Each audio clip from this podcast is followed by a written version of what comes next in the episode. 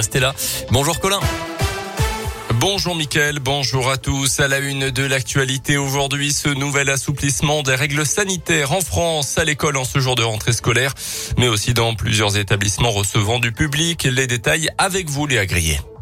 Oui, on peut enfin tomber le masque dans les lieux clos soumis au pass vaccinal, les cinémas, les théâtres, les musées, les restaurants, les foires ou encore les salles de sport. Exception dans les transports en commun ainsi que les trains et les avions. On garde aussi le masque là où le pass vaccinal n'est pas requis, dans les entreprises, les magasins, les grandes surfaces ou encore les services publics. Autre changement, un seul test est désormais nécessaire quand on est cas contact et vacciné au lieu de trois. Il est à réaliser à J 2. C'est la même chose pour les enfants en classe, des élèves qui d'ailleurs retirent leur masque dans les cours de récréation à partir d'aujourd'hui. Le brassage par niveau est donc de nouveau possible, ce qui veut dire que si un enseignant est absent, les enfants pourront être dispatchés dans d'autres classes. À noter également que ce lundi marque la disparition des attestations sur l'honneur. Merci Léa. Jeudi dernier, Olivier Véran, le ministre de la Santé, avait répété envisager une levée du pass vaccinal à la mi-mars si la trajectoire de décrue de l'épidémie se confirme, notamment en termes d'hospitalisation. Dans le reste de l'actu aussi, ces réunions de crise pour tenter de stopper la guerre en Ukraine. Emmanuel Macron tient un nouveau Conseil de défense à 11h aujourd'hui. Il fait suite à celui de samedi où la France avait décidé de renforcer son soutien à l'Ukraine en équipement de défense militaire et de durcir aussi ses sanctions vers la Russie en visant notamment l'accès à la plateforme interbancaire SWIFT. La France qui va également porter une résolution à l'ONU euh, concernant l'aide humanitaire en Ukraine. À 15h, l'Assemblée générale des Nations unies commencera par débattre d'une résolution condamnant l'invasion de l'Ukraine par la Russie. Dans le reste de l'actualité, chez nous, moins de cambriolage et de vol avec violence, mais plus d'escroquerie financière et d'atteinte aux personnes. Le bilan de la délinquance 2021 présenté en fin de semaine dernière par la préfecture de l'Ain est assez contrasté.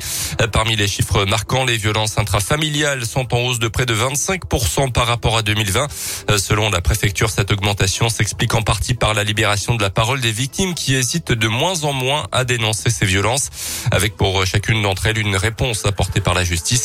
Au tribunal de Bourg, c'est nouveau depuis le mois de septembre. Une audience consacrée uniquement à ces affaires de violence intrafamiliale se tient une fois par mois.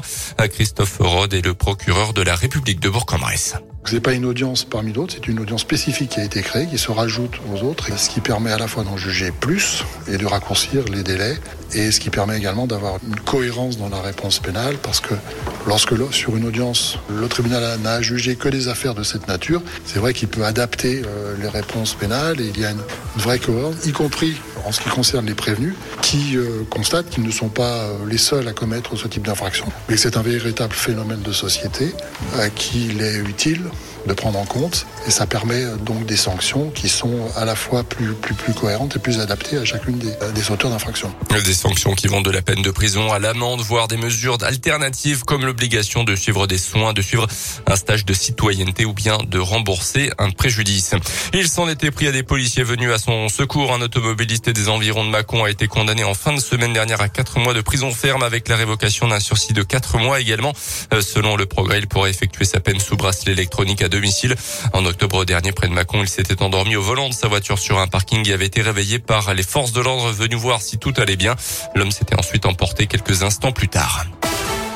À Pékin, c'était les derniers Jeux Olympiques d'hiver pour le biathlète indignois Simon Détieux. C'est ce qu'annonce le natif de Belay dans les colonnes du progrès. Aujourd'hui, âgé de 30 ans, il n'ira donc pas à Milan Cortina en Italie au JO d'hiver 2026. Simon Détieux, médaillé d'argent en relais masculin au JO de Pékin cet hiver. Et puis une première pour le Bressan, Hugo Benitez en basket convoqué avec l'équipe de France. Il a disputé ses premières minutes en bleu contre le Portugal, même première seconde plutôt, puisqu'il a passé une trentaine de secondes sur le parquet.